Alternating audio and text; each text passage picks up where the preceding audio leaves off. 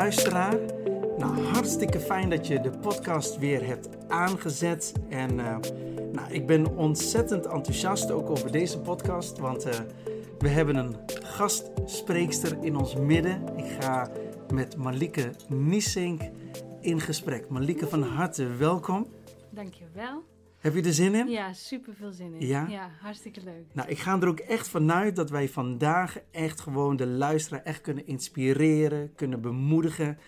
Um, met de journey, met de reis die je met God bent aangegaan. En um, nou, ik heb je eigenlijk gevraagd om dat gewoon met ons te delen. En um, hoe heet eigenlijk jouw journey? Wat is eigenlijk de titel van deze podcast?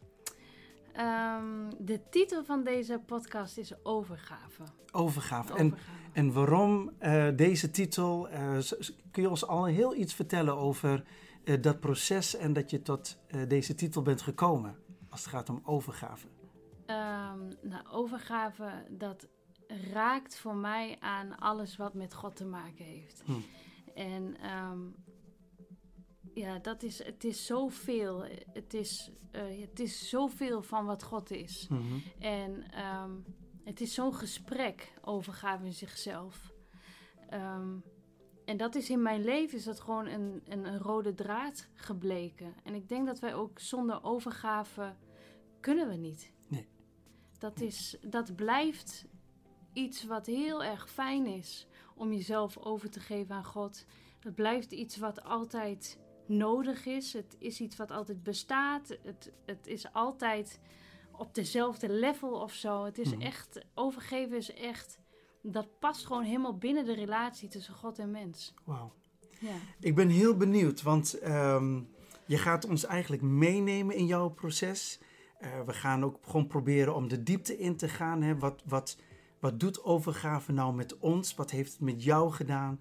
Maar ook uh, hoe reageert God daarop? Hmm. En um, ja, daar zie ik echt naar uit.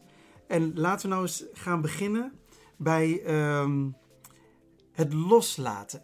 Het loslaten, um, zou je ons daarin kunnen meenemen? Loslaten van situaties of van dingen waar je mee worstelt. vertel. Ja, ik heb hier natuurlijk uh, heel erg over nagedacht. De podcast helemaal voorbereid de afgelopen weken. En toen ben ik echt gaan um, stilstaan bij wat loslaten is. En ook dat mhm. visueel gemaakt van hoe ziet dat eruit als je iets loslaat. En als iets loslaat, iets wat je vasthoudt, iets wat je bij je draagt. Als we het gewoon heel, eh, heel simpel maken, iets wat je in je handen draagt. En je moet er vanaf, dan laat je het los. En in de meest logische redenering valt dat naar beneden. Ja. En dan heb je het losgelaten en dan ligt het op de grond. Ligt op, ja. En um, als we dat meenemen, loslaten in processen, in dingen waar je mentaal doorheen gaat, de dingen die je meedraagt, dan is loslaten ook altijd een term wat heel erg veel wordt gebruikt. We moeten het loslaten, we moeten dingen loslaten. Ja. En bij God kunnen we ook onze dingen loslaten. Alleen als we daar overgave tegenover zetten, dan is, en we brengen dat in beeld, dan is overgave um, iets wat je vasthoudt, geef je over aan iemand anders. Mm um, dus wat wij vasthouden in onze handen, geven we over aan iemand. Dus je hebt in dat proces van overgeven, overgave, daar is altijd een tweede persoon voor nodig. Hmm. Dat doe je niet alleen. Kijk, als je iets loslaat, dan ligt het daar en dan, dan wat, wat ermee gebeurt, weet je niet. Ja. Maar als je iets overgeeft, en vooral dan natuurlijk binnen de context van God onze Vader, als wij het overgeven in Zijn handen, dan, is dat, dan heb je gesprek, dan is er contact, dan is daar, dan geef je echt iets over. Dus als ik jou zo beluister, dan zeg jij: loslaten kun je in principe alleen doen. Gewoon letterlijk iets loslaten. Maar wil je iets overgeven, dan heb je een tweede persoon bij nodig. Ja, ja. Even heel zwart-wit, hè? Heel zwart. En ik denk dat loslaten, in, dat kun je alleen. Um, ik denk dat het heel moeilijk is. Maar ik denk dat loslaten binnen de kaders van overgeven plaatsvindt. Ja. Dus je geeft iets over mhm. en het loslaten komt dan ook aan bod. Want het is niet direct overgeven en loslaten. En ik geloof dat overgave, dat, dat, zijn, dat is een proces. Dat is niet iets overgeven en dat Nee, want God gaat ook iets aan jou geven, teruggeven. Die gaat terugpraten. Er ontstaat gewoon een heel verhaal. En, en, en vind jij dat, dat het overgeven aan God, ehm, is dat nooit te vergeefs? Of heb je af en toe wel eens de gedachte gehad van, maar dat had ik nooit moeten doen? Of hoe zit dat? Nee, omdat je de overtuiging in je hart draagt Mhm, dat God jouw vader is. Dat alles wat je aan hem geeft. mhm, En dat heb ik zelf niet bedacht. Die overtuiging zit in mijn hart. mhm. Ehm, omdat je weet dat wat je ook aan hem overgeeft, dan is het nooit te vergeefs. Ook al tijd, kijk, tijd Ja. kunnen we niet meten. Ehm, het liefst ben je, als we even pijn bijvoorbeeld pakken, als Mhm. het gaat om eh, overgeven, dan wil je gelijk dat die pijn verdwijnt. Mhm. Maar, en soms is dat ook zo, dan ben je direct verlicht in wat je draagt. Mhm. Maar soms dan duurt het gewoon. En dan denk je, hoe kan dat nou? En eh, ik heb het toch overgegeven. En dan geloof ik dat, ondanks we het hebben losgelaten, overgegeven, of in ieder geval daarmee zijn begonnen, dan is het nooit te vergeven. Want je geeft het altijd in goede handen. Bij God ben je altijd aan het juiste adres. Amen. Die gaat jou nooit teleurstellen, die gaat je nooit afwijzen. Die zou ook nooit zeggen, nee, sorry, maar dat neem ik niet. Wauw. En in, als je in die overtuiging leeft, is overgeven, ik wil niet zeggen altijd makkelijk, want je gaat natuurlijk iets overgeven en dat is een zwaarte in zichzelf. Maar aan de persoon wie het geeft, is altijd goed. En als ik, als ik jou zo beluister, hè, als je iets gaat overgeven aan God, ehm, hoor ik jou dan ook zeggen dat we ook daar iets van mogen verwachten? Of is het gewoon, nou, ik heb het aan God gegeven en eh, nou ja, dan zie ik wel totdat ik in de hemel ben? Of zeg je van nee, als je het overgeeft aan God, verwacht ook gewoon dat God daar iets mee gaat doen, wat dat ten goede komt van jou en van mij en van degene die luistert? Of hoe moet ik dat zien? En Dat geloof ik sowieso. Ehm, nogmaals, soms is het ook gewoon stil, blijven dingen onbeantwoord. Ehm, dat, is, dat zullen mensen ook die nu luisteren, zullen dat herkennen. Mhm. Ik denk dat overgave plat overal opgooien van en God ehm, reageert altijd. Dat hij reageert ook altijd. Maar soms blijven omstandigheden eh, wel zoals ze zijn. Ja. Alleen verandert God ons hart. Hm. Of onze houding. Of verandert hij iets van zichzelf in ons hart. Eh, dan, dan, verandert, dan voegt hij iets toe van wat hij is. Zo bedoel ik dat meer. Mhm. Ehm, Want, weet je, ik, want dat vind ik best wel relevant om gewoon eens even te benoemen. En ook met name gewoon voor degenen die luisteren. Ehm, want ja, soms als je eh, je overgeeft, is het altijd maar afwachten van wat uit dat proces komt. Maar jij zegt eigenlijk dat we juist mogen verwachten. Hè? En je zei ook, omstandigheden veranderen niet altijd. Maar wel dat God een moment neemt om iets van zichzelf in ons te plaatsen. Ja, als je bijvoorbeeld, ehm, eh, dat ken ik uit mijn eigen leven, dat je dan worstelt met bepaalde gedachten of bepaalde overtuigingen of bepaalde patronen waar je in vastzit. En die geef je over aan God, omdat je weet dat je bij Hem aan het juiste adres bent. Hij heeft alle wijsheid, Hij heeft, hij heeft alles wat wij nodig hebben. Ehm, dus als we komen voor een stukje vernieuwing, dan kan God zomaar iets aan jou teruggeven waarvan je denkt: wauw, dat heb ik nooit zo gezien. Of Ja. dat heb ik nooit zo bedacht.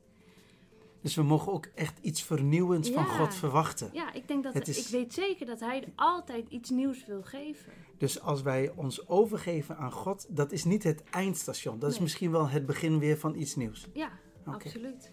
Als het gaat om overgeven, Malike. ehm, hè, je zegt gewoon bij overgeven is altijd een tweede persoon nodig. Ehm, denk je dat God ons wilt helpen om, om dingen aan Hem te geven? Of moeten we dat echt op eigen kracht doen? Hoe zie je dat? Ehm, daar helpt hij ons ook bij. Natuurlijk. Door sowieso de beloftes die hij allemaal geeft. Mhm. Hij maakt ons heel erg vertrouwd met zijn, met, met zijn hart. Met hoe hij naar ons kijkt. Mhm. Dus alleen dat al. ik noem mijn Bijbeltekst: alle eh, die vermoeid en belast zijn, komt op mij. Dat is heel uitnodigend. Daar ga je op in. Dan, dan wil je naar God toe, want ik ben moe en belast. En als u me dan kan helpen, dan graag. Mhm. Ehm, ik ben even de dingen kwijt. Geef niet. Geef niet. Je vraag. Ik, ik, ik ga je verder helpen. Dat, dat God ons ook echt... Wilt God ons helpen Oh ja, om het aan hem over te geven?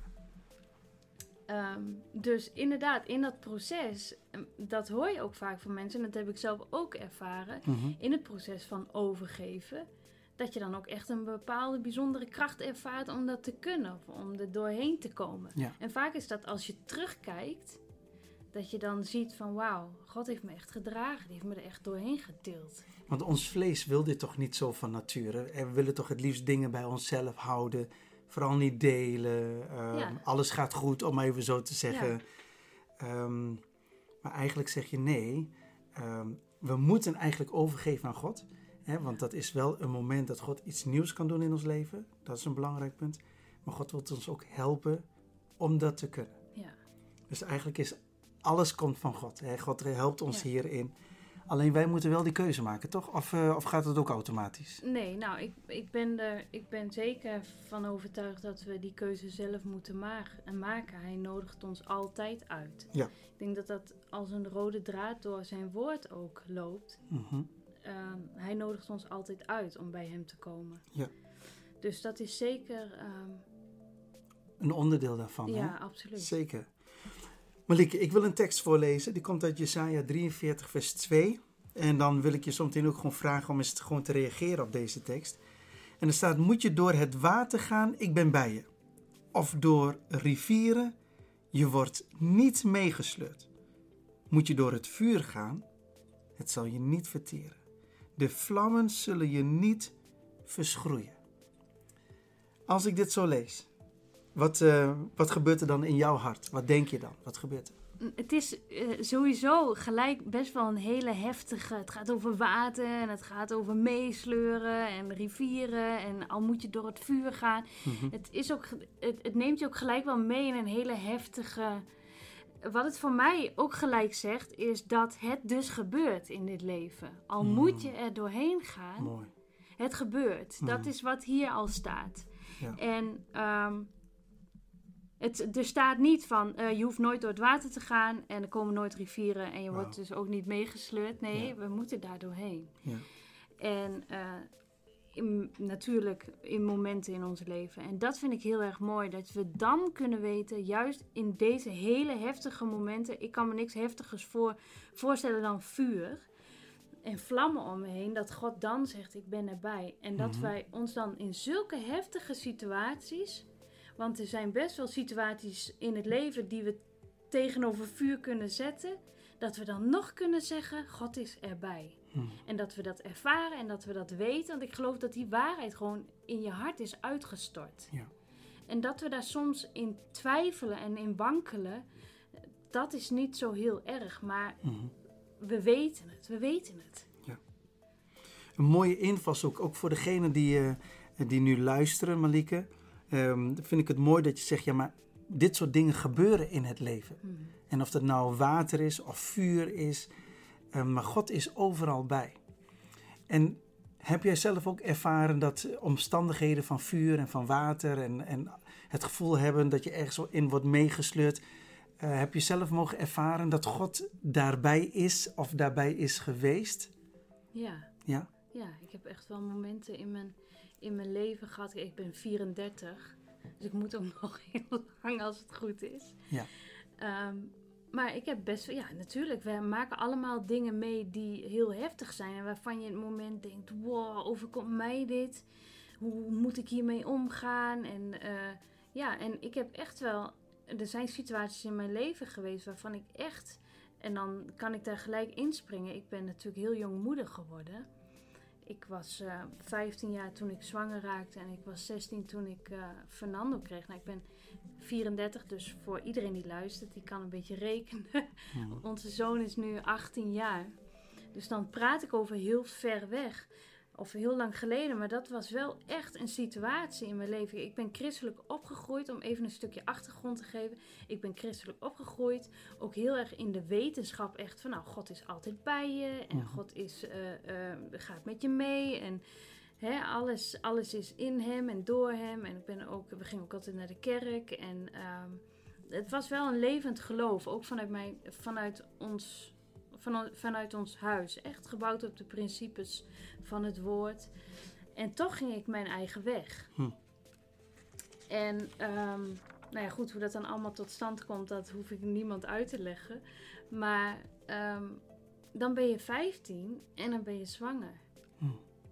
En ik weet nog dat ik op mijn kraambed lag en dat ik echt besloten, echt de Bijbel heb gepakt. Dat was ook echt een daad in van, oké, ik kan echt niet zonder u. Hm. u. Ik wist het al wel en u wist het al wel, maar dit is zo moeilijk. Ik wil niet eens meer zonder u verder. Dat kan niet. Hm. Ik, moet, ik moet echt heel dicht bij u zijn om gewoon überhaupt te leven. En dat heb ik vanaf, vanaf dat moment. En dan is dan een moment in, in. Ja, dat was voor mij echt een moment van overgave. Eén van de hoor. Want- Een van de momenten. ja, van de momenten. Maar wel Ja. In, een, in, een, in ieder geval in een situatie Ja. die ik nu kan terughalen wat echt een situatie was. Ja. ja. Dan best wel heftig eigenlijk, hè? Jij Ja. vertelt dat nou wel gewoon even zo. Maar eh, op dat moment eh, ga je bij wijze van spreken door vuur. Of heb je het gevoel dat je door water of rivieren wordt meegesleurd. Mag ik dat zo zeggen? Kan ik dat zo Ja, zeggen? in Of- je emoties absoluut wel. Ja. ja. Ja. Maar toch, ehm, ik denk als ik niet gelovig was geweest, Mhm. dat dat voornamelijk veel meer aan de hand was. Ja. Dan was ik echt door het water gegaan en Mm. was ik echt misschien wel door het vuur verteerd. Ja.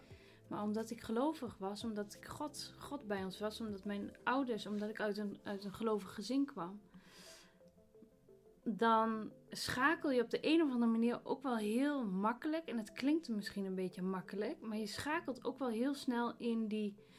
Maar we hebben een toevlucht. Ja. En er is een plan. Ja.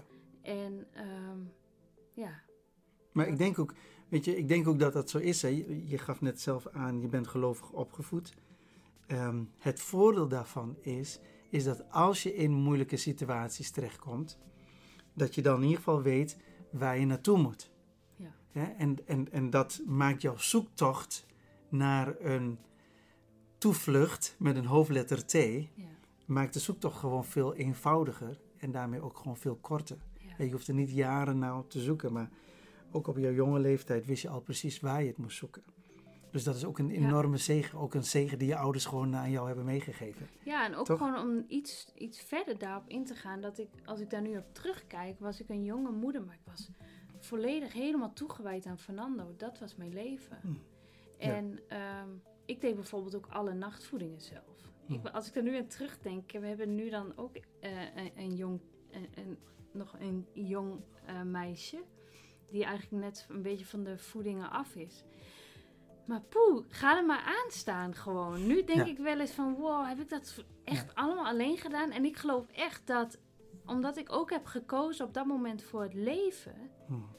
Ehm, en ook om God daarin te gehoorzamen. Van oké, hij keert alles ten goede. En leven is nooit... Hoe kan een leven nooit goed zijn? Hm. Dat kan niet. Dus Fernando was voor mij ook gewoon heel vanzelfsprekend. Want dat gaan we gewoon doen. Ja. En ehm, ja, en dat hebben we dus ook gewoon gedaan. Mooi. Ja, Weet je, we zijn, eh, als, als we zo, als ik naar je luister, en eh, dan wordt het alleen maar duidelijker dat overgeven is een proces. En jouw ervaringen met, met overgave, eh, nou, dat heb je eigenlijk al wel een beetje verteld, hè? Ehm, maar wat is nou eigenlijk je grootste overgave geweest in dit proces? Kan je ons daar iets over vertellen? het, mijn grootste overgave is toch wel echt het stukje. Dat klinkt heel gek misschien. Vooral als je heel lang al christen bent en naar de kerk gaat en eh, de aanbidding leidt en noem maar op. Je bent in principe helemaal in het plaatje. Maar dat was voor mij mijn grootste overgave. Was God vertrouwen. God durven vertrouwen in zijn goedheid. Hm. Dat hij inderdaad een tafel heeft gedekt voor mij, voor ons, maar even in dit geval voor mij. ehm, waar ik aan kan gaan zitten, dat hij aan mij heeft gedacht. Hm. En dat zijn gaven en de talenten die hij mij heeft gegeven, ook dat hij die echt wil gebruiken. Ja. En dat was voor mij echt een stukje. Ik kon dat nooit geloven, ja. Dat was echt heel erg. Dat was voor mij echt een enorme strijd. Oh. En dat is, een dat is best wel een heel lang proces geweest. Weet je, de- en, en, en jij zegt dat zo mooi, hè? Dus jouw grootste overgave is God vertrouwen. Ehm, maar je schrijft ook van mijn grootste overgave was het overgeven van mijn mens zijn. Ja. Ja, dat in de eerste plaats. Kijk, kun, je, kun je eens proberen om mij en de luisteraar uit te leggen wat je daar concreet mee bedoelt? Eh, overgave van jouw mens zijn. Het overgeven van mijn mens zijn, dat, is, dat betekent voor mij heel concreet dat ik mezelf en wat ik denk, wat ik ben, wat ik voel, wat ik ervaar. Als, op het moment dat je tot geloof komt, dan ehm, geeft God daar heel veel bij. En ook daarin heel duidelijk, het ligt over jouw mens zijn. Dat een mens zijn, een mens zonder God, is een mens. Hmm. En als jij God leert kennen, leer je dus ook het stukje mens kennen zonder God.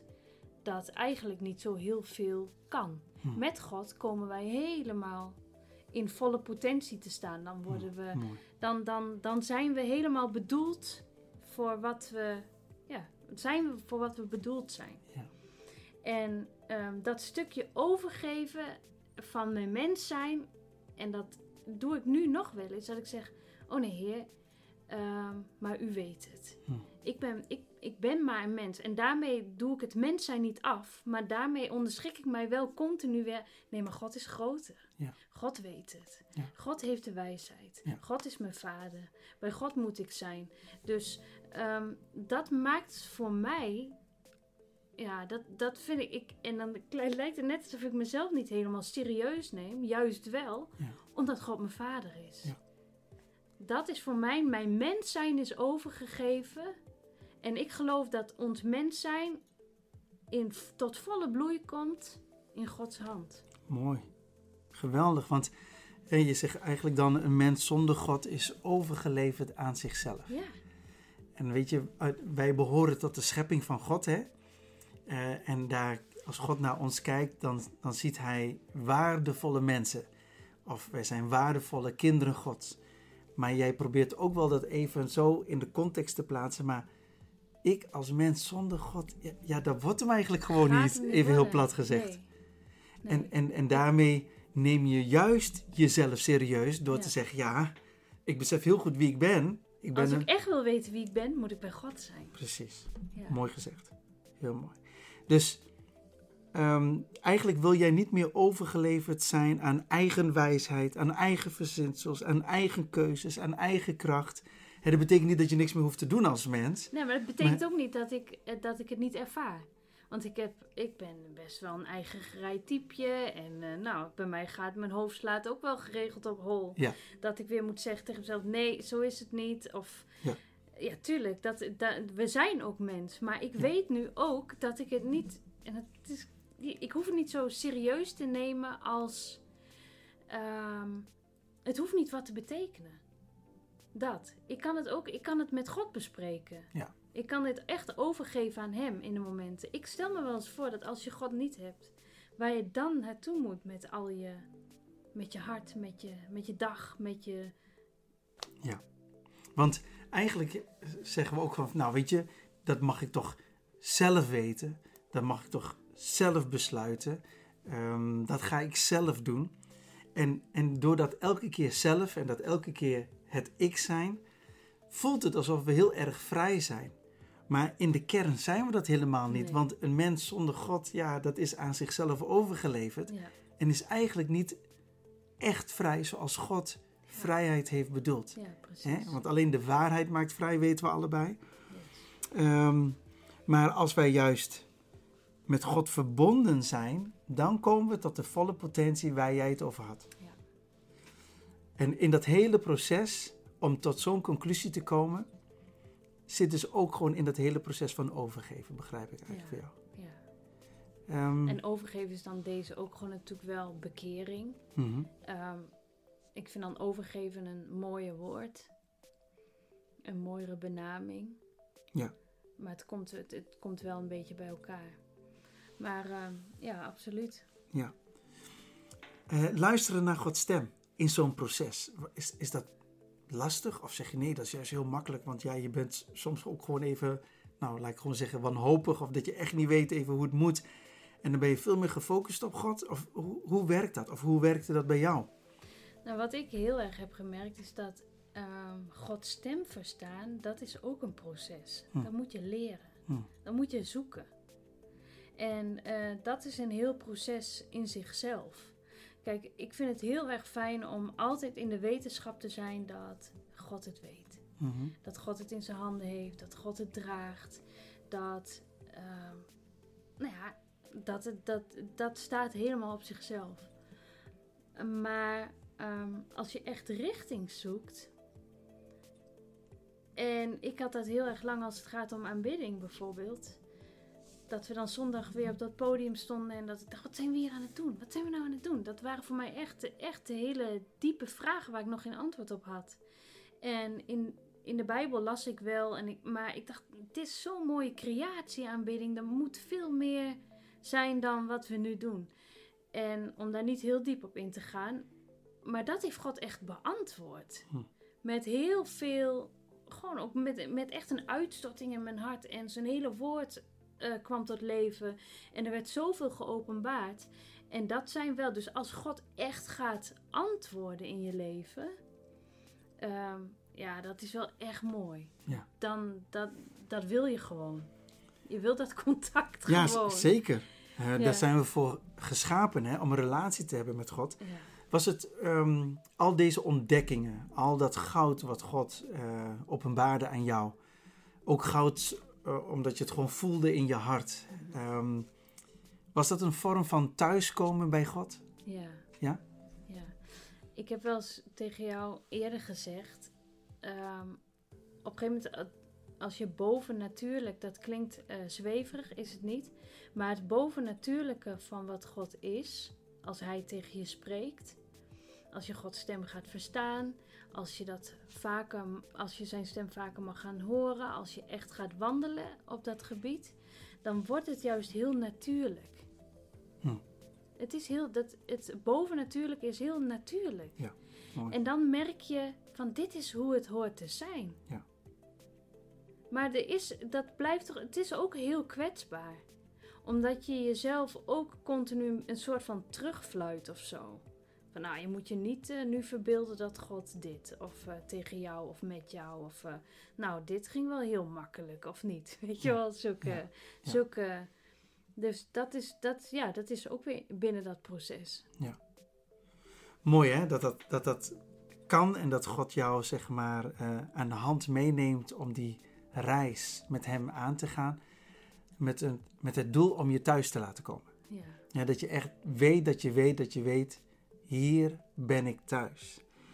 Um, ik wil even voorlezen wat jij schreef. En daar staat: Het is gek. Je kunt weten, maar niet leven. En zo was het bij mij een beetje. Tot ik in een relatie zat waarin, ik, uh, waarin, een enorm, waarin je enorm verlangde naar het echte leven met God. God riep jou thuis. En eigenlijk zeg je ook: Ik gaf alles op en stond alleen met Fernando op Gods weg. En dan zeg jij, daar wilde ik zijn. Ja. Want, en dan, en dan rond je eigenlijk die zin af met de woorden overgeven doet dus ook pijn. Ja. Vertel eens. Ik zat in een relatie en uh, wel voor gekozen. In principe oké.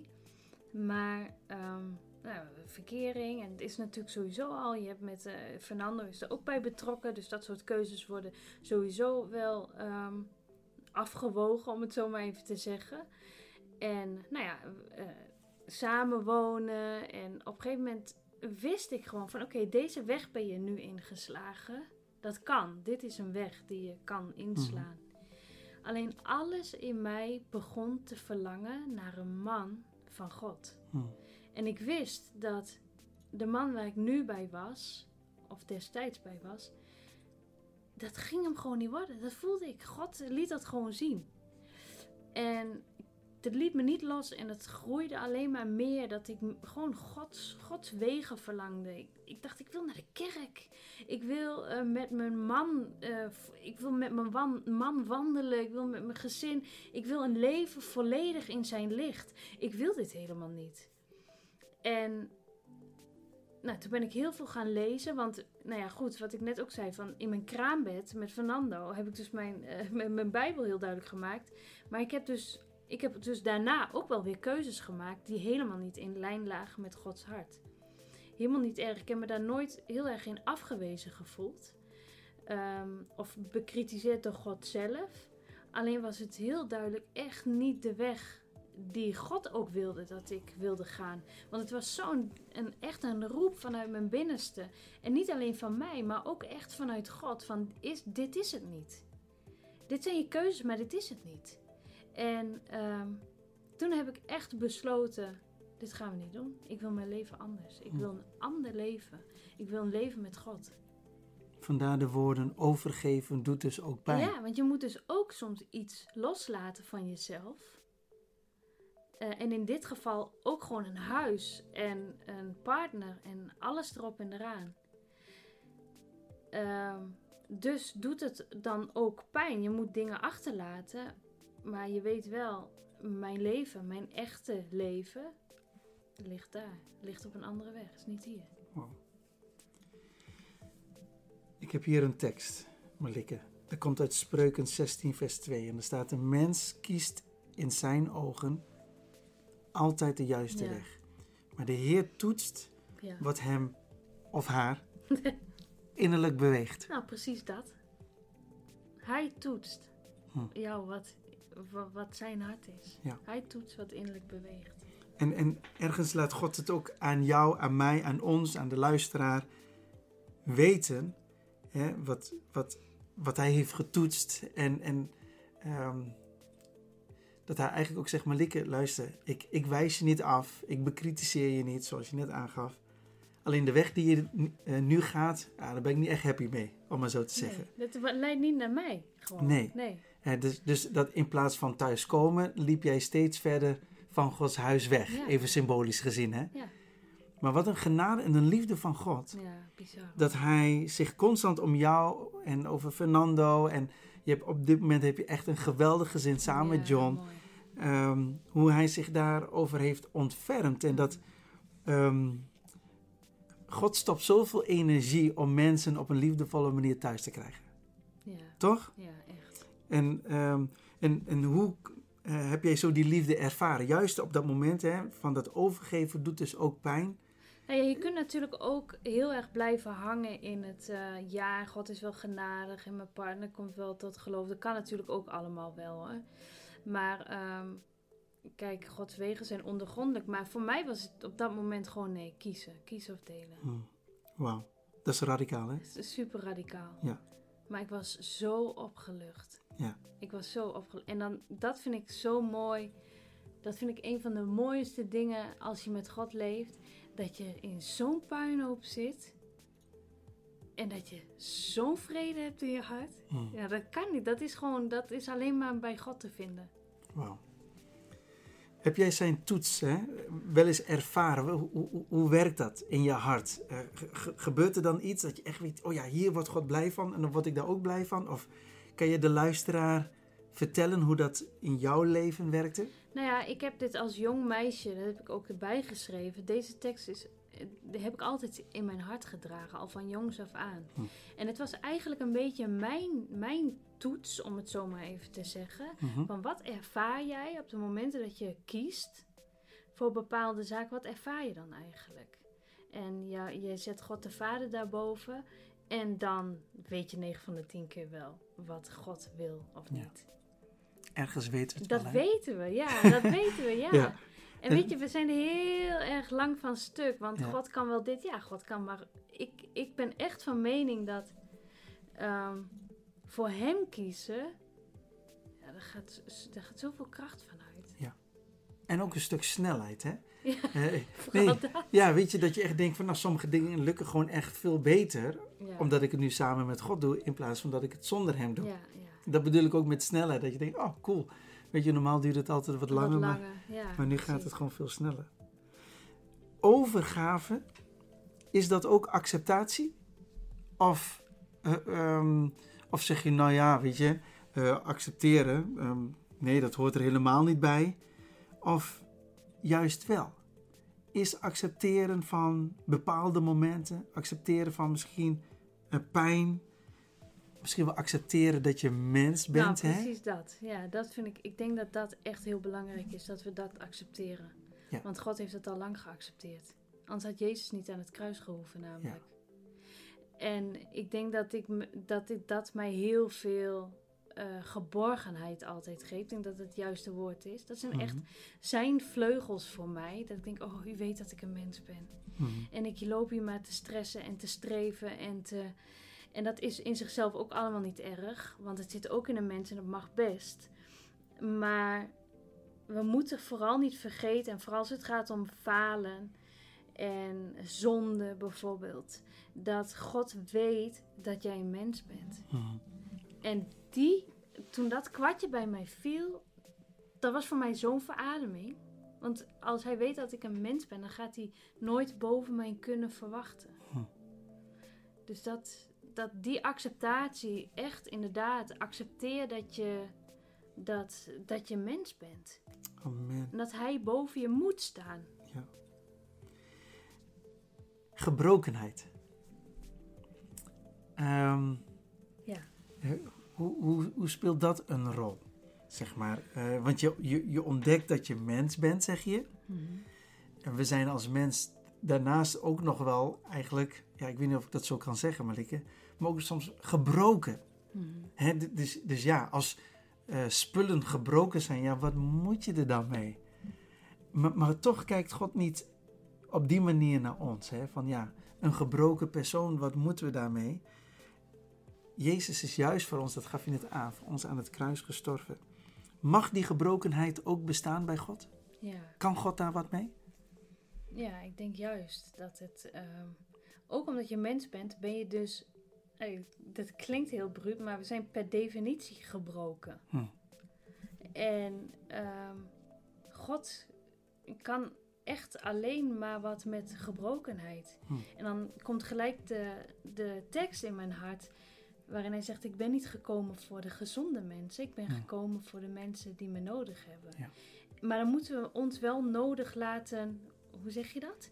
We moeten ons wel zo aandienen. Ja, Van oké, ik ben gebroken. we moeten echt beseffen We dat we God nodig hebben. Ja, Hè? precies. Dan moeten we dat ook Ja. wel zeggen tegen God. En Ja. dat, is, ja, dat is wel een heel proces natuurlijk. Ja. Dat je, je je hele rugzakje moet uitpakken en alles wat gebroken is eruit moet halen. Ja. Maar als we dat doen, dan kan God ons meenemen naar de andere kant.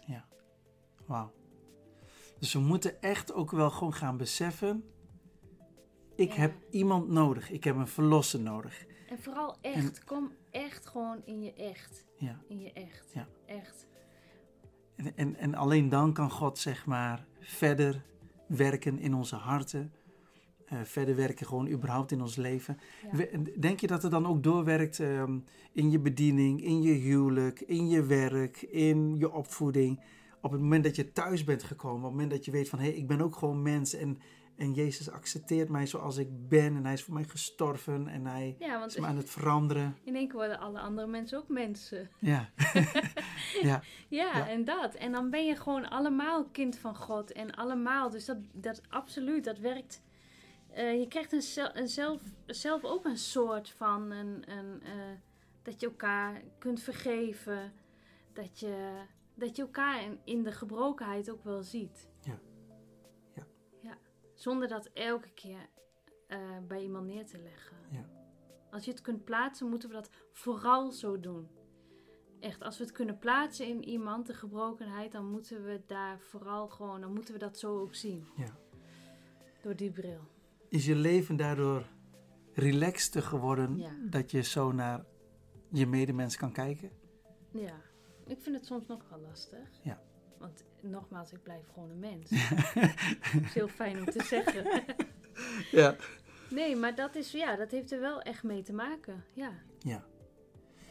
Malike, als het gaat om ehm, overgave van struggles. God heeft altijd een plan. Hmm. En, eh, en Paulus bijvoorbeeld, die had ook best wel een struggle over een Yes. doorn in het vlees. Ja. Nou, weet je, en hij heeft echt wel gebeden tot God van, nou heer, als het enigszins kan, ja, weet je, ik zou hier graag vanaf willen, even in mijn eigen woorden. Ja. Ehm, kun je ons daarin meenemen? Hoe, hoe zie je dat? Nou, wat ik heel opmerkelijk vind in het hele Bijbelgedeelte is dat er. ehm, anders moet je maar uitknippen als het niet klopt. maar dat God het eh, zelf die doorn heeft geplaatst. Mhm. Klopt toch? Nou, het is inderdaad dat God het sowieso toestaat dat die doorn ja. erin zit, zeg maar. En ehm, dan, hij is ook heel, heel specifiek in. Hij heeft wel tot drie keer gesmeekt, staat hier. Mhm. En dan zegt God, maar het is helemaal niet, eh, mijn genade is genoeg. Ja. En juist in jouw zwakte komt mijn sterkte eruit. Ja. Dus ja, dat is wel echt, dan zit je dan met je doorn in het vlees. ja, Ja, maar. Dat, ik, dit is zo'n krachtig beeld. Ehm, er staat die ik ter wille van Christus moet verdragen. Mhm. Maar dan kan je het ook verdragen. En dat is Hmm. ook wat hij zegt. Want eigenlijk is dit iets. Dit is eigenlijk een- ook een stukje getuigenis. Want hij zegt: Ik heb een doorn in mijn vlees. Ik wil er liefste vanaf, mogen jullie allemaal weten. Mhm. Maar het gaat er niet uit. Maar dat is wel om dit en dit doel. Mhm. Zodat zijn sterkte in mij naar buiten komt. Dus ik heb helemaal niks te roemen in mezelf. Daar, dat is eigenlijk de context van dit, eh, van dit hele stuk. Dus ja, ik vind dat eh, heel erg mooi. Weet je, ik, ik- het is eh, echt een heel mooi stuk. En zeker als we het plaatsen in de context van overgave. Mm. Want Paulus moest zich overgeven. Eh, want je, jij weet net zo goed als ik. Deze man, deze apostel. Die ontving zoveel openbaringen. over überhaupt Gods koninkrijk. Hij wandelde in de kracht van Gods geest. Er vonden wonderen en tekenen plaats. Ehm, dan zou je denken, nou, als deze man gaat bidden. Met, en die wandelt zo in de Ja. kracht van Gods geest. Ja. En zo in tune met God. Mhm. Dan zou je toch denken, nou, hij gaat aan God vragen en doorn is weg. Maar ik vind het zo mooi ook om dan gelijk te kunnen zeggen, dan zijn, is die doorn ook niet zo belangrijk. Nee, nee want Schijnbaar niet. Nee, en, en God vond ook, ergens zegt er ook gewoon tegen, eh, God tegen Paulus, weet je, ik, ik ben op de hoogte van je doren, Ja, daar ben ik van op de hoogte. En ik ben ook op de hoogte van jouw smeekgebeden. geen focus. Nee, en, en, en ik geef je dit als antwoord. Mijn genade is genoeg om een doren in het vlees te kunnen dragen zolang je Mhm. leeft. Ja. En wij willen altijd als mens dat alle pijn verdwijnt. Ja. Wat vind je daarvan? Ja, dat is inderdaad wat we willen. We willen altijd dat alle pijn heel snel weer weg is. Maar dat was bij, in Paulus' geval helemaal niet zo. Hè? En, dus, dus, en hoe was dat in jouw overgaveproces dan? Ehm, Was de pijn in één keer weg? Toen je, hè, wat je zegt, de overgeven doet dus ook pijn, dat zei je net. Nee, nee. Nee, want, toch? ehm, gezond worden doet ook pijn. En eh, dat hoort er dus ook weer bij. Want je moet, ik, ik, kijk, schaven, dat weten we allemaal. Als we dat ook weer in beeld brengen, dan, dan dat is, dat doet ook wat met je. Dat is ook, dat kan ook pijn doen. Dus nee, ehm, overgeven is niet direct pijnloos. Nee. En ik denk ook dat dat vaak ook, eh, dat dat heel erg het proces van vertrouwen in gang zet. Ja. Heel erg. Ja. En dat is ook echt voor iedereen persoonlijk, voor iedereen is dat anders. Wauw. Dat, dat neemt niet weg, hè? eh, Dat we nog steeds willen dat alle pijn verdwijnt. Maar goed, dat, dat is ook inderdaad niet fijn, maar het gebeurt niet altijd. En dat vertel je ons net ook. En daarom is het, ik, ik grijp nog heel even terug naar, Mhm. naar dat stukje van Paulus. Maar ik wil het ook plaatsen in jouw proces. Het was de genade van God dat genoeg was. Ja. Dus eh, ook, ik wil ook eigenlijk tegen de luisteraars zeggen dat we wel weer opnieuw mogen gaan mediteren en opnieuw mogen gaan nadenken. Als de genade van God genoeg is in pijnlijke momenten, dan wil ik me niet focussen op die pijn, maar wil ik me juist focussen Ja. op de kracht van Gods genade. Dat dat genoeg is. Dit is wat God zegt, hè? Ja. Het is niet wat wij zeggen, omdat we nou samen een gesprek hebben. Maar God wil juist dingen omkeren, want juist in die zwakte van jou, van mij, van een ieder, van elk mens, Daarin wil God zijn kracht laten zien. Ja, en hij wil vooral dat zijn kracht gezien Zijn wordt. kracht, ja.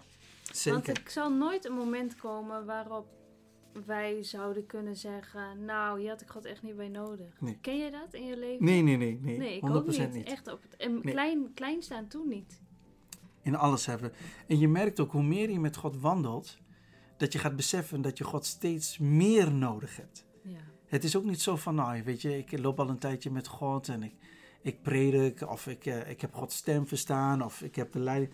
Dat je denkt, nou, nou kan ik het wel alleen. Zelf, nee, Nee, eigenlijk kom je steeds met, ik heb je nog meer nodig. Ja, ik heb je ja. nog, terwijl je Gods stem steeds beter gaat verstaan. Je, je, je, wat je net vertelde, je krijgt antwoorden op jouw vragen. Je weet waarom je bepaalde dingen doet. Ehm, en dan kom je juist tot de conclusie, ik heb je nog meer nodig. En dat is wel heel erg mooi in, eh, in jouw leven. En het is met een God heel tegenstrijdig beeld ook. Een tegenstrijdig beeld als het gaat om de wereld. Want daar worden we juist heel erg opgevoed. En daar groeien we echt op naar zelfstandigheid. Ja. Dus we worden steeds meer losgemaakt van de mensen die voor ons zorgen om het uiteindelijk zelf te kunnen doen. Ja. En ehm, ik denk dat dat soms ook een beetje langs elkaar heen loopt. Het is Hmm. zelfstandigheid eh, waarin we opgegroeid zijn in de wereld. Mhm. Terwijl dat God volledige afhankelijkheid van ons vraagt. Volledig vertrouwen van ons naar Hem. Mooi. Bij God blijven inderdaad, dat wordt alleen maar hechter. Dat wordt alleen maar meer. Mooi, eh, Malike. Ehm, ik heb je ook horen zeggen, niet tijdens deze podcast, maar ook in onze voorbereiding. Daar sprak je over geheelde gebrokenheid. Ja. Dat vind ik wel mooi. Zou je ons daarin kunnen meenemen? ja, dat kan ik zeker. Ehm geheelde gebrokenheid. Ja. Ehm, nou ja, wat we net ook al zeiden, als je iets overgeeft, dan is het dus zo dat het niet per definitie direct niet meer pijn doet. Mhm. En ehm, ik kan me voorstellen dat het voor mensen ook vervelend is. Dat ken ik zelf ook. Dan geef je wat over aan God en dan even met je ogen dicht en oh nee, het is er nog steeds. Ja. Beetje dat. Mhm. Ehm, en wat ik hier heb opgeschreven, en ik kan het wel even gewoon even voorlezen. Mhm.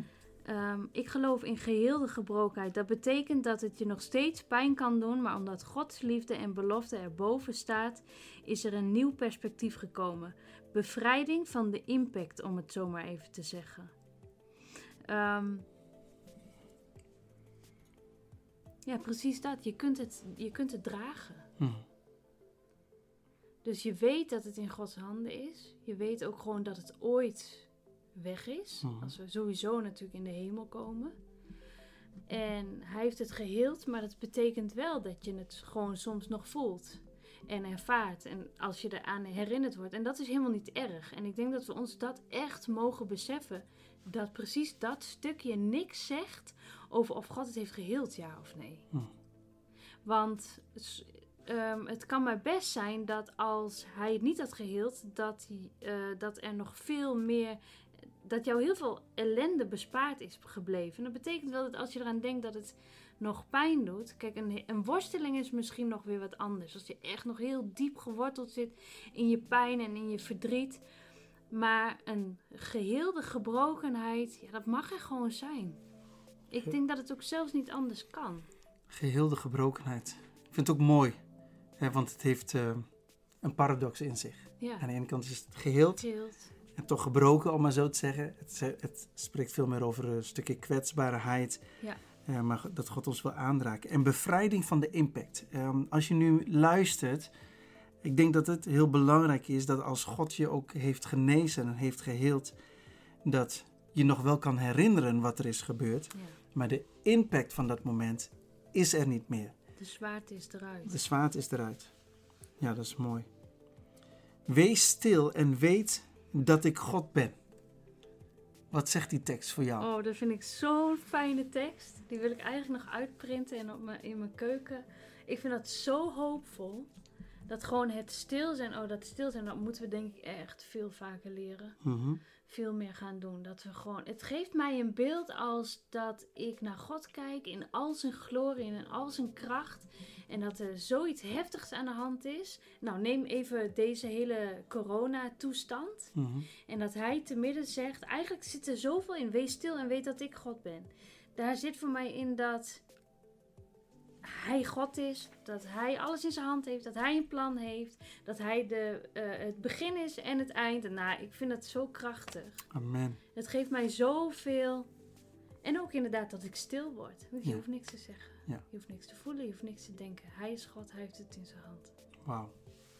Dat is inderdaad eh, rustgevend, maar ook hoopgevend. Ja, echt mooi. En ehm, weet je, eh, ook als het gaat om verlies, hè, ehm, binnen, deze, eh, binnen dit thema van Ja. overgave, ehm, kunnen we dat meemaken? Ook een stuk verlies in, in dit proces van overgave? Ja, zeker. En weet je, toen we hiermee bezig waren, toen had ik inderdaad ook als het gaat om verlies, even dat, dat onderwerp, het kwam heel erg naar voren dat ik dacht, ja, misschien luisteren wel mensen en die denken, ja, makkelijk, allemaal dat overgaven. Het klinkt allemaal een beetje als een sprookje.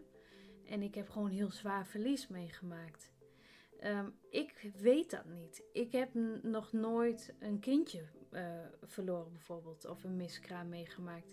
En ik kan me voorstellen dat dat zo immens heftig is om zulke dingen mee te moeten dragen. Zelfs als je weet dat God erbij is en dat het nu goed is en nou noem maar op. Ehm, maar ik had zoiets van, laat ik het aan mijn moeder vragen. Mijn moeder die ehm, heeft een, een broertje verloren met een auto-ongeluk. Hm. Hij was 11 jaar. En ehm, hij is verongelukt. Hij is aangereden door een, eh, door een auto. En ik heb aan mijn moeder gevraagd. En ik heb haar ook gewoon zo die vraag gesteld. Mam, binnen de kaders van overgave. Hoe zou je dan je, het verlies van Michiel, zo heette hij. Hoe zou je die dan kunnen invullen? Hoe heb je dat beleefd? En toen was het heel opmerkelijk dat ze zei van... Nou ja, natuurlijk, dit heb, dat is echt een proces die echt met God gaat. Maar wat ik heel erg mooi vond... Dat ze zei, en toch ook echt verwondering dat hij al bij God mocht zijn. Hm. Dat was haar antwoord. Dat zegt een verdrietig hart. Dat zegt een hart die net eh, een broertje is kwijtgeraakt. En dat maakte in dat moment dat ze het stuurde zo'n... Ik hoopte ook op zo'n antwoord. Maar het, was, het is zo mooi wat een... Ja, wat, wat een leven met God dus in een verlies ook kan dragen. Wauw. Ik vond dat echt zo bizar, eh, bizar. Dat zij gewoon in die verwondering dat hij al dat het goed met hem is en dat hij, eh, ja, dat hij daar leeft. En toch een soort verwondering. Dus ook een soort van, nou, ik wil dat ook wel. Ik wil ook wel eens kijken hoe het daar is. Wauw. Dat je dan dan, zij was natuurlijk ook nog jong. Maar omdat je dan gelooft, omdat je weet dat God je vader is, dat je dat dan kan ervaren in je hart. In zo'n gebrokenheid. Dat vind ik echt mooi. Geweldig. Ja. Om zo die kracht te mogen ervaren, zoals je moeder dat heeft omschreven. Ehm, het doet me ook een beetje denken aan omdenken. Zeg maar. Gewoon Ja, an- net ja, andersom ja. denken. Hè? En dat is echt wat je moeder heeft gedaan. Met hulp van God. Eh, en om die zekerheid te mogen hebben. En ehm, dat, is, dat is echt heftig. Hè? De, de, hè, verlies. En in dit geval eh, voor je moeder haar broertje. Ehm, maar ik denk ook dat het heel erg hoopgevend is. En, en inspireert voor degenen die echt verlies hebben meegemaakt. En wij kunnen daar niet over meepraten. Gelukkig ook maar. Hè? En daarom is het ook heel mooi dat je je moeder hebt gevraagd. Maar als je dit hoort en, en jij kent wel gewoon dat verlies, ehm, dan, is het, dan is het zo mooi ook in wat Malike heeft gedeeld, een getuigenis van haar moeder, eh, maar überhaupt dat God is daarbij. En we zijn ook geen sprookjes aan het vertellen, maar we praten over het leven, maar niet over het leven dat op zichzelf staat, maar echt over het leven met God. En dat is een wereld van verschil. Malike, als, hè, eh, ik probeer, probeer me even voor te stellen. Ik luister naar deze podcast en ik denk, nou hartstikke mooi over dat overgeven. Maar ja, levert het mij wel wat op dan? Om maar even zo te zeggen. overgeven is nooit vergeef, zeg jij eigenlijk. Hè, als jij iets van jezelf overgeeft, ben jij zelf al van mening dat je iets zelf niet kunt. Ja. Hoe moet ik dat zien? Hoe kan jij de luisteraar daarmee bemoedigen en, en aansporen om te zeggen, doe het. Geef het over aan God. Ja. Nou ja, vooral de, de dingen waar je, waar je mee worstelt. Maar überhaupt, ook al worstel je nog met niks. Zeg gewoon tegen God, hier is mijn leven. Met alles wat erin zit, met alles wat nog komt. Ik wil gewoon dat alles wat ik ben en zeg, dat het van u is. Want bij u ben ik veilig, bij u ben ik aan de goede kant. In, bij u leef ik in het licht. Eh, bij u eh, heb ik uw wijsheid. Ik wil het helemaal niet doen op mijn eigen inzicht, op mijn eigen mens zijn. Hmm. Dat kan niet. Dat gaat hem echt niet worden. Ja. Dus het is echt noodzaak. Om, gewoon, ja, hoge noodzaak. Dit is, bij God is de oorsprong iets beters dan God is er niet. Hmm. Bestaat er niet. En ehm, in God vinden we echt alles. Mooi. Dus het is gewoon niet te vergeefs.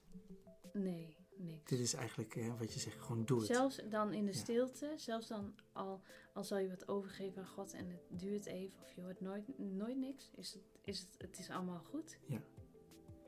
En wat ik, dat vind ik wel mooi, ook wat je net aangaf. Geef, het ook, geef jezelf ook over, ook als je met niets worstelt. Ja, Gewoon, ook gewoon als je nou op de toppen van je leven zit, ja. bij wijze van spreken. want het heeft niks, niets eens. Kijk, nu praten we ook soms een beetje, nu in de context, vooral de laatste themaatjes, in de context van verlies. Maar überhaupt is ons leven helemaal van Hem. Ja. Is helemaal tot stand gekomen door Ja. Hem.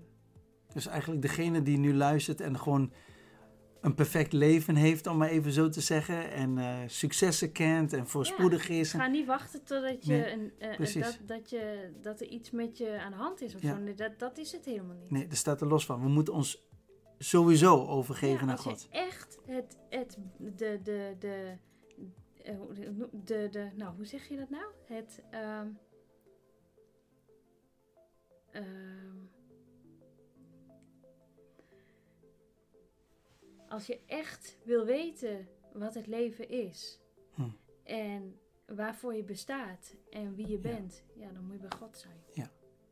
Want we kunnen alles hebben. En dat ons leven toch zo leeg is omdat we God niet hebben. Ja. Om tot die volle potentie van dit leven te komen. Ja. ja. Wauw. Is God de enige persoon waar we ons aan kunnen geven? Of zeg je van nou nee, je, je kan jezelf ook overgeven aan een hobby of aan spullen? Of, of is God echt de enige persoon? Hoe zit dat? Ehm, God is, eh, ja, God is, ja, daar kan ik echt ja op zeggen. God is echt, eh, ik heb nog nooit tegen een voetbal gezegd, ik geef me volledig over aan jou. Nee, nog Nee. nooit. Nee. Dat kan niet. Vooral niet als overgeven iets is tussen twee personen. Ja. En je kunt je natuurlijk wel verliezen. Je kunt je, wel, je kunt je leven wel geven voor iets wat je geweldig vindt. Mhm. En dat is natuurlijk, dat moet ook zelfs. Zo heeft God ons natuurlijk ook gemaakt om dingen te doen en dingen te maken en dingen te dromen en vooral te doen, maar echt je hart overgeven. Het kostbaarste wat je bezit, gewoon jezelf, dat kun je echt alleen maar aan God doen. Dat kun je ook niet aan je partner doen. Ja. Met alle respect. Ja. Dat kun je aan niemand anders doen dan alleen God. Iets hogers of iets groters dan God zelf bestaat niet. Hè? Nee, Nee. je bent bij, dan bij de oorsprong. Als wij God kennen, zijn wij bij de oorsprong. Dat is wat je zegt. Ja. Wauw. Als we even kijken naar het leven van Jezus. Mhm. Jezus gaf echt alles. Ja. Hij heeft ook echt overgave gekend. Hij weet wat het is om zichzelf over te geven aan de Vader. Mhm. Hij weet wat het is om zichzelf over te geven aan het plan dat de Vader had met hem en daarmee met de mensheid. Ehm, kan je ons daarin meenemen dan? Jezus in een proces van overgave.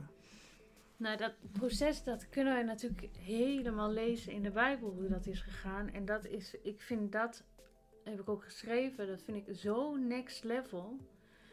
Dat je weet wat er komt en dat je gewoon gaat. Hmm. Of gewoon gaat, maar dat je gaat.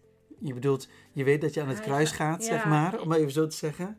En je gaat Maar alsnog. gewoon met alle mensen om je heen. Je wordt verraden, je wordt, gen- eh, eh, je wordt ontkend. Hm. En alles, dat, dat is al, laat, als mij dat alleen maar één stukje van dat hele verhaal over, dan ben ik al helemaal off Ja. the grid, denk ik. Maar dat is ongelooflijk. Hoe Jezus inderdaad echt alles heeft overgegeven. En ja, dat is, Dan, vallen onze struggles eigenlijk in het niet, hè? ja, Ik- zou je en- wel zeggen. Ja. Ja. En Zonder, zonder tekort te doen aan levenssituaties Ja, waar mensen ja, zich in verkeren. Hè? Ja, Maar het ultieme, die mogen er echt zijn. ja, maar het ultieme wat Jezus heeft gedaan, dat is eigenlijk gewoon, dat is niet te filmen. Nee, dat is niet te Nee. filmen. Nee. Dat kan niet. Dat is ook weer goddelijk. Dat, dat, dat, dat kan niet. Geweldig. Ja.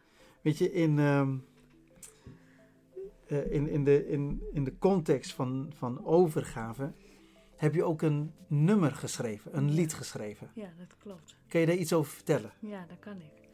Ehm, nou, ik ben... Mijn hartsverlangen is gewoon om veel liedjes te schrijven. Mhm. En ehm, ik wil er heel erg graag in groeien. Ben ik ook heel veel mee bezig. En, ehm, maar het lag nooit echt nog heel erg dicht bij mijn hart. Totdat er een situatie ontstond. Anderhalf jaar geleden. Ehm, ik was, nee, twee jaar geleden alweer. Was bevallen van Elisa, onze jongste. En ik had last van een beetje migraineachtige klachten. Nou ja, niet mee bekend, dus toch maar eventjes naar, eh, naar het ziekenhuis. Afspraak gemaakt met een neuroloog. Neuroloog die had zoiets van, nou laten we toch maar even kijken of er een, eh, eh, middels een scan of dat in je hersenen allemaal goed is. Zo gezegd, zo gedaan. En uit die scan bleek, nou het bleek in principe allemaal goed, alleen ze hadden wel allemaal witte vlekjes gevonden in mijn hersenen. En eh, witte vlekjes zijn eigenlijk, het zijn, dat zijn bloedingen geweest, kleine bloedingjes. En witte vlekjes zijn op een scan eigenlijk littekentjes. Dus dan Hmm. kunnen ze zien dat er eh, vaatschade noemen ze dat. Nou, toch een beetje zorgelijk. Je bent nog maar 34. De- deze scan past eigenlijk bij iemand van midden 70. Eh, je rookt niet, eh, hoge bloeddruk heb je niet. Nou ja, prima. Maar, maar goed, ik dacht alleen maar, ik ga eraan. Ik ben ziek. Want dit, valt, eh, dit, past, dit, dit beeld past ook bij ehm, MS, ehm, de ziekte van Lyme, ehm, dementie, nou noem maar op. Je gaat natuurlijk googlen als een gek, dat is ook echt niet best. Maar mijn wereld stond compleet op zijn kop. Ik had net weer een kleintje, een jong gezin. Ik wist echt niet waar ik het moest zoeken. En dan, toen merkte ik ook van, oké, je hebt eigenlijk nog ni- niet echt wat meegemaakt. Dit is nu iets, je bent zo aan het wankelen in jouw mens zijn. Ik bad altijd nog heel netjes. En ik weet nog dat ik in de auto zat en dat ik alleen maar zei tegen God... Oh Heer, ik probeer echt rustig te blijven. Maar en op een gegeven moment merkte ik dat ik zo mezelf probeerde als een super christen bij God voor te doen. En ik knalde uit elkaar in die auto. En ik zei: Heer, ik snap het niet. En ik vertrouw u niet. En dadelijk ben ik ziek. En ik wil u wel vertrouwen, maar het lukt niet. Echt mezelf kwam. Ik kwam er eindelijk helemaal Nou, zelf ja, uit. Ja.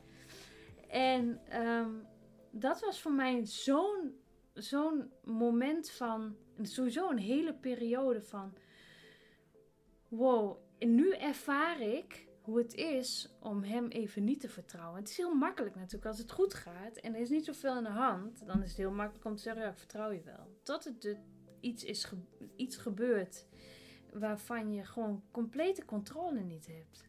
Hm. Dus dat was voor mij echt, en dat, toen begon mijn, echt mijn hele zoektocht in wie God is. Echt wie God is. En wie, wie ik vooral in hem mag zijn. En, ehm, nou ja, goed. Dat is, ik moet zeggen dat het nu, het is allemaal goed. Even voor de, voor de mensen Ja, thuis. dus ja. ze hebben nog een aantal scans gedaan, maar het blijft hetzelfde. Het is helemaal prima. Amen. Maar in dat proces was voor mij bijvoorbeeld een stukje genezing was voor mij ook altijd een beetje een, een, een dingetje. Daar geloofde ik echt wel in. Maar nou ja, denk eerder bij de buren dan eh, mezelf. Hm, En eh, Jan Zelstra die was in de battled. hm. En in mijn hart ervoer ik, daar moet je naartoe. En ik ervoer ook, je gaat alleen. En dat was voor mij echt dat ik dacht: oké, nu ga ik echt een stap zetten in geloof. Of in twijfel geloof, hoe je het ook wil noemen. Maar in ieder geval, ik ga. Oké, ik mhm. word getrokken en ik ga. Mhm. En ik ben alleen naar die dienst gegaan en er is voor me gebeden.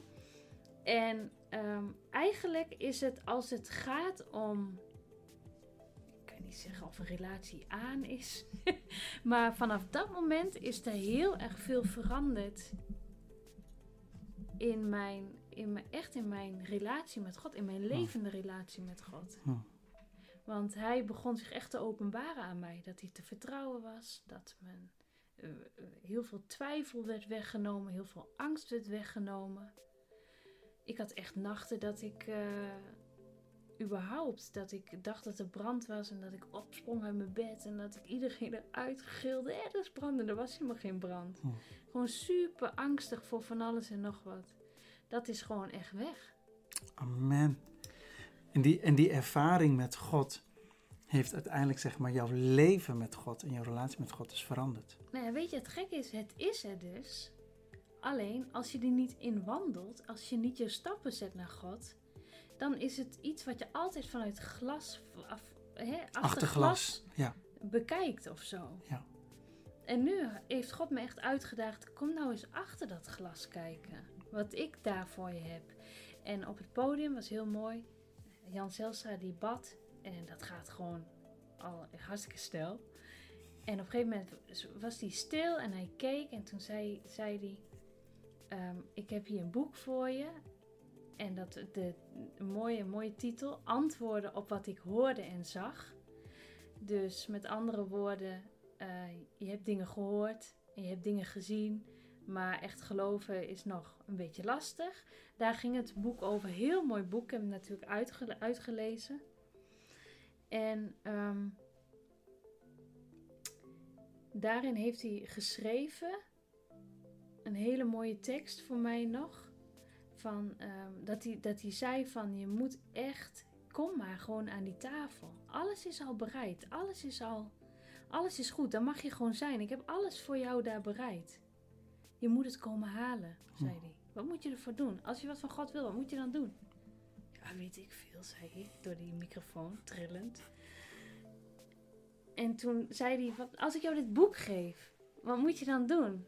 ja, dan moet ik het pakken. Hij zegt precies. En zo is het ook met dingen uit God. Hij heeft zoveel voor ons klaar. Die tafel is gedekt. Je moet het komen halen. Je hm. moet het echt komen halen. En dat heb ik echt mogen ervaren. Door inderdaad dan, door één simpele daad, door uit te stappen om naar die genezingsdienst te gaan. Ja, dat, dat was al genoeg. Dat heeft zo iets heftigs, iets moois eh, en iets heftigs in gang gezet. Het is bijzonder om dit gewoon te horen. Ik zit gewoon aandachtig naar je te luisteren. Um, dat is echt een hele mooie ervaring. Ja. ja. Want ik merk het ook, hè, als ik naar je kijk en je praat erover, dan straal je ook in die zin zo van: hé, hey, ik heb echt iets met God meegemaakt en ik heb God op een andere manier leren kennen. Ja. En wat juist dat leven in jouw relatie met God erin heeft geblazen, als het ware. Ja. ja. En, ehm, en we begonnen over dat lied. En ik wil je gewoon even vragen, wil je de tekst van het lied even voorlezen dan? Zeker. Dus, ehm, of, of in ieder geval uh, aangeven van wat de context van de tekst is dan. Um, het liedje wat ik heb geschreven is, um, de context is eigenlijk, ik kan hem gewoon voorlezen. Heer, u maakte mij om dicht bij u te zijn. ik kom nu bij u, o Heer, er is geen afstand meer. En dat heb ik hm. echt ervaren. De afstand was weg ik was achter het glas geplaatst. In plaats van dat ik naar een etalage keek. Stond ik nu in die etalage met God. Mooi. En um, Jezus, ehm, het, tweede coupletje is... Uh, Jezus neem mij mee dieper in uw hart waar ik u ontmoet en waar u op mij wacht. En dat dat verlangen nog veel groter is geworden dat ik met Jezus wil wandelen en neem me nog, nog dieper mee in wie u bent en nog, ik wil nog meer van u weten en ik wil nog meer met u wandelen. En um, als wij dan kiezen om dat te doen en Jezus neemt ons mee, dan neemt Hij ons echt mee in zijn stroom. En ehm, dan is het refreintje, uw liefde stroomt als ik u ontmoet. U geeft uzelf in overvloed. Woorden van leven doorstromen mijn hart. U maakt alles nieuw. Schitterend. En de bridge is wel echt de highlight. Die wil ik ook echt zeggen. Want dat is dan wat de, het, het coupletje en het refreintje is echt dat wat God is. Maar dan komen wij nog. Hm. Wat moeten wij dan doen? En voor mij was dat heel erg. Ik kom uit mijn schaduw en ik stap in uw licht. Mijn hart is volledig op uw hart gericht. Ik open mijn handen en ik ontvang wat u geeft. Ik geef mij over en ik ontvang wat u geeft. Wat u geeft is goed. En dat is gewoon meer dan genoeg. Amen. En dat past ook helemaal in dat proces van jou, hè? Ja, absoluut. Als het gaat om overgave. Overgave en aanbidding. Ehm, het is, eh, voor mij eh, zeg jij eigenlijk, voor mij persoonlijk is aanbidding de manier om God alles van mezelf te geven. Dat zeg jij, dat schrijf jij. Ja. Kan je dat nog iets toelichten? Dat, Nee. het, dat persoonlijke. Je kan het zeggen, maar je kan het ook zingen. Misschien kan iemand het ook voetballend zeggen, ik weet niet. Maar voor mij is eh, aanbidden en zingen is dat echt een manier om... Ik kan elk moment van de dag, maakt niet uit wat voor melodie, kan ik wel roepen... Ik geef me over aan u, u bent Hmm. mijn God, u bent mijn... Dat is echt iets wat, geloof ik, ook echt in me is geplaatst. Eh, waar ik zelf heel erg van geniet. Waar eh, God heel erg van geniet. Maar dat is voor mij echt de manier om ehm, met God in contact te zijn. Om hem te ontmoeten. Daarom zeg ik ook, als ik laatst iets van dat ik erover nadacht. Ja, aanbidding is een beetje mijn ontmoetingsplaats met God. Mooi. Ja, Mooi. Ik denk dat het voor iedereen ook zo zou moeten zijn. Hè? En dat elk stukje van jouw hart eigenlijk meedoet om, eh, om God te aanbidden. ja, hè? En om, stukje. om echt te uiten ehm, je dankbaarheid naar God toe. Voor wat hij voor je heeft gedaan. Ja, en vooral ook dat stukje echtheid. Dat we komen in, zonder in omhaal van woorden. Ja. Maar dat we gewoon komen in echt wie we zijn. Want God ziet al lang wie we zijn. Ja. Ja. En dat stukje overgave, ik denk dan, dat, dat is helemaal geweldig, joh. En dat, dat overgeven kan juist ook zo mooi in aanbidding. Hè? Ja, dat is echt, dat wordt helemaal voor jou, eh, de, de, de weg wordt dan helemaal gebaand. Om het zo even ja is, is ook echt waar. Je hebt alle tijd ook. Ja. ja. Malike, overgeven is leven in zijn waarheid in plaats van die van onszelf. In plaats van onze eigen waarheid. Wat bedoel je daarmee? Ehm, dat we zelf heel veel kunnen. Mhm. En dat we, we zijn heel mooi en waardevol gemaakt. We zijn echt als mens, dat zegt hij ook. We zijn een kroon op zijn schepping. Dus we zijn echt wel heel belangrijk, ook in zijn ogen. Ehm, maar toch zijn wij maar heel beperkt in ons wijsheid. Hm. God is veel groter, nog weer veel wijzer. Dat kunnen wij niet eens bedenken.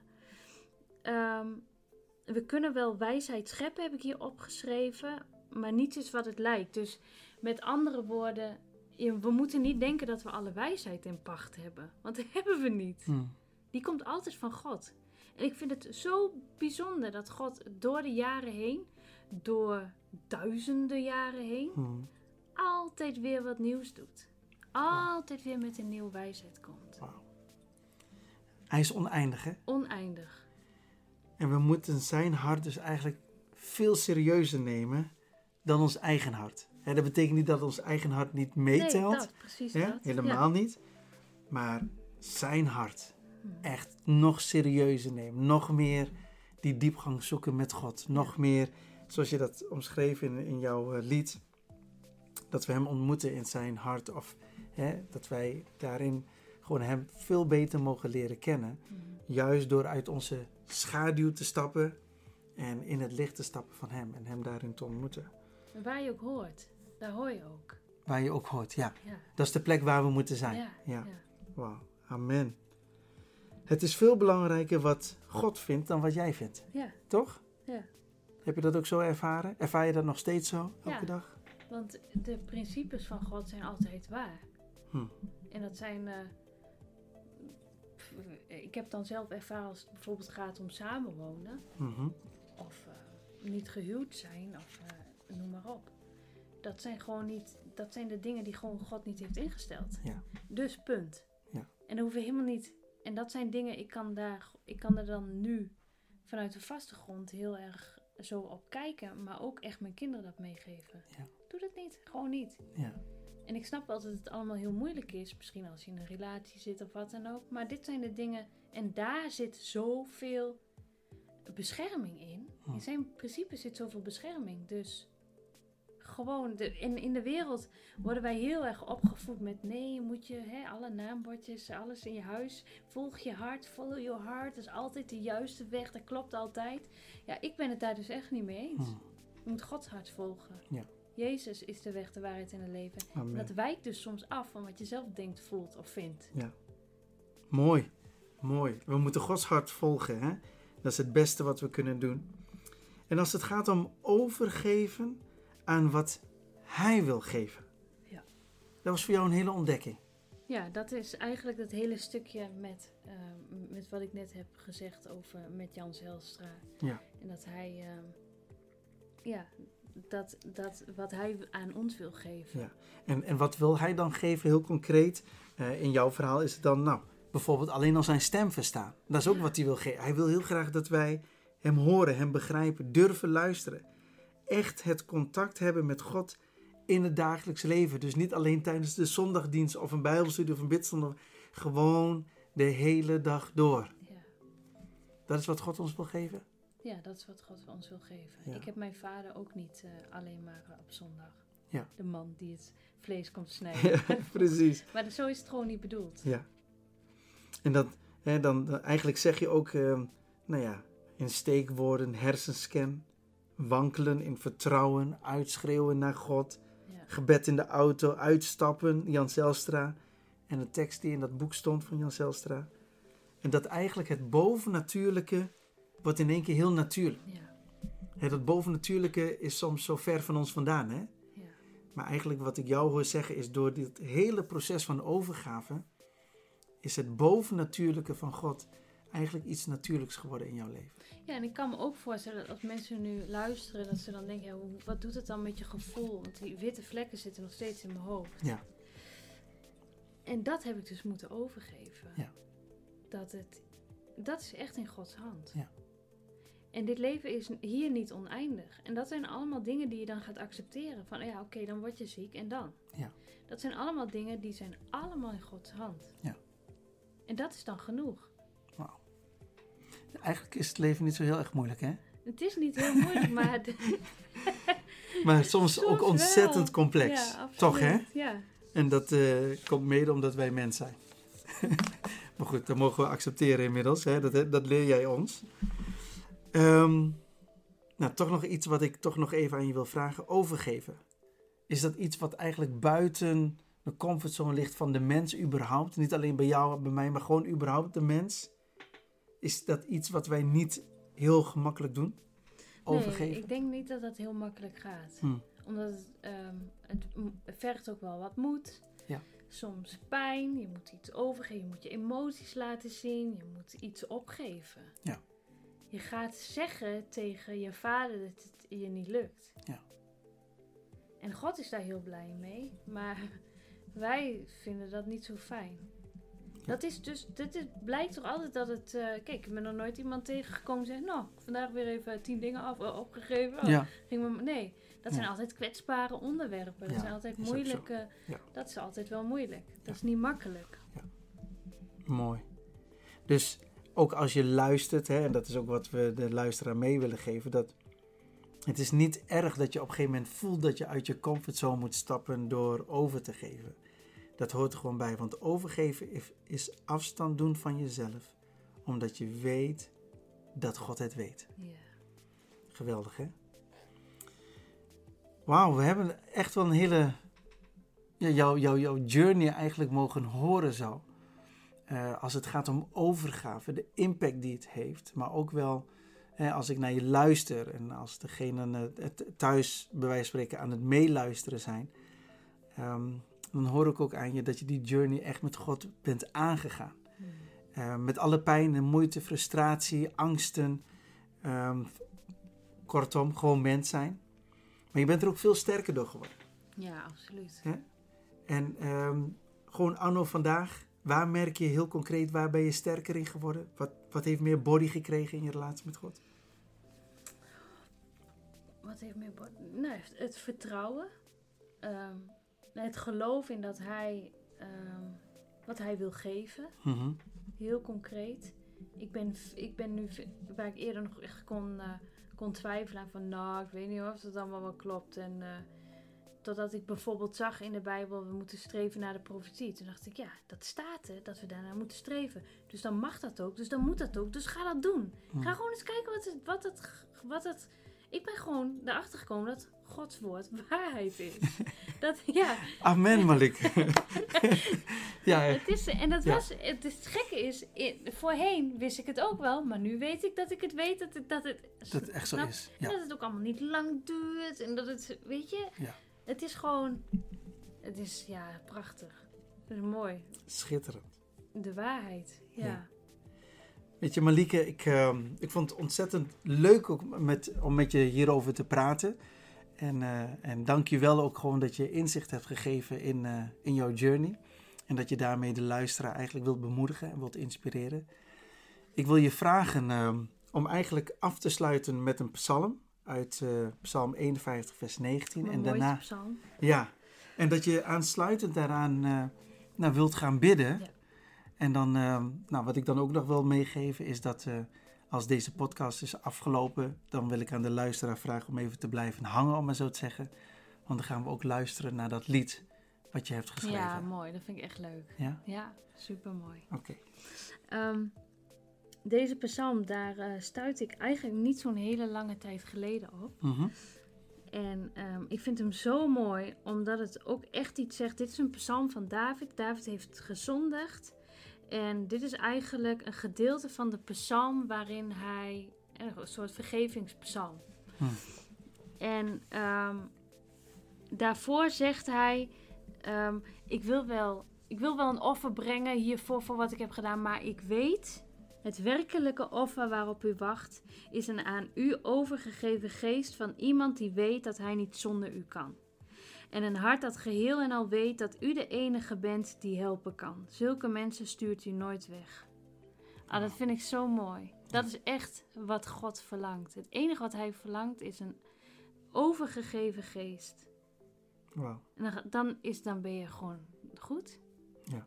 Zulke mensen stuurt u nooit weg. Stuurt hij nooit weg. Ja. En dit is natuurlijk dan ook echt in de context van dat hij, wat, dat hij heeft gezondigd. Hmm. Maar ik geloof dat we deze psalm op alles kunnen toepassen. Want hij wacht altijd op een hart. Ja.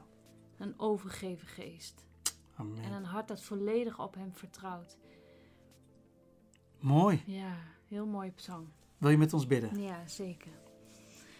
Heer Vader, dank u wel, Heer, dat we vanavond zo'n fijne avond hebben gehad, Heer. En uh, dat we hebben gepraat, Heer, over zo'n, Heer, mooi en groot en uh, prachtig onderwerp als overgave. Vader, Heer, wat is hier toch veel over te vertellen als het gaat, Heer, om uw hart. Heer, en dank u wel, Heer, dat we... Ja, Heer, dat, we, dat u ons leert, Heer, hoe het is, Heer, om onszelf over te geven. Heer, dank u wel, Heer, dat u in elk proces van overgave, Heer, dat u zo dichtbij bent. Heer, dat u ons niet loslaat. Heer, en boven alles dat we zacht mogen zelf, zacht voor onszelf mogen zijn als het gaat om overgave. Omdat we weten, Heer, dat, uh, dat we gewoon mensen zijn. Heer, en juist die openbaring, Heer, van ons mens zijn, Heer, Vader, maakt dat we nog harder naar U toe rennen. Heer, Vader, Heer, want U bent onze Vader, U bent onze God, Heer. U heeft een plan met ons leven. U heeft een plan met deze wereld, Heer. We hoeven niet bang te zijn. We hoeven niet te vrezen, Heer. We hoeven alleen maar naar U te kijken. Heer, Vader, Heer, en... Um, ik wil ook gewoon bidden, Heer, voor elke luisteraar als, we, als ze worstelen, Heer, met een proces in overgave. Heer, dat, uh, heer, dat, u ze, dat u ze gewoon roept. Heel simpel. Dat, dat u ons roept, Heer, Heer, in uw liefde, Heer, en vooral in, niet in uw afkeuring. Heer, maar dat u met ons, samen met ons processen wilt aangaan, Heer Vader, Heer, om juist uw hart meer en meer te openbaren, Heer, en meer van uzelf. Heer, u wil zoveel van uzelf geven. Heer, die tafel, die gedekte tafel is voor ons klaar, Heer. Dus als wij struggelen, Heer Vader, Heer, met um, onszelf overgeven, Heer, op wat voor gebied dan ook, Heer, dan wil ik uitbidden, Vader, Heer, dat hierin iets nieuws mag worden vrijgezet. Heer, dat, we, uh, dat er een rust komt over ons hart. Heer, want Heer, u roept ons, Vader. Heer, we kunnen niet zonder u. Heer, dank u wel, Heer, voor uw liefde en uw trouw. Heer, dank u wel, Heer, voor dit moment. Heer, dank u wel voor deze leuke podcast. Vader, geweldig, Heer, wat Melvin en Tamara ook doen. Heer, en ik, uh, ja, ik voel me ook echt wel vereerd dat ik hier even mag zitten. Heer, en dat ik over dit onderwerp mag praten. Heer, dank u wel, Heer, dat u ook zoveel heeft gegeven, Heer, om over te praten. Hm. Heer, en uh, dat we gewoon mogen zien na dit gesprek hoe groot u bent, Heer, hoe oneindig u bent, Heer, Vader, Heer, en hoe geweldig, wat een geweldige voorrecht het is, Heer, dat we, dat we u mogen kennen, Heer, en dat we met u mogen wandelen. Heer, en uh, dat het leven van u maar steeds meer en meer zichtbaar mag worden, Heer Vader, in onze wandel. Dat vraag ik in de naam van Jezus. Amen.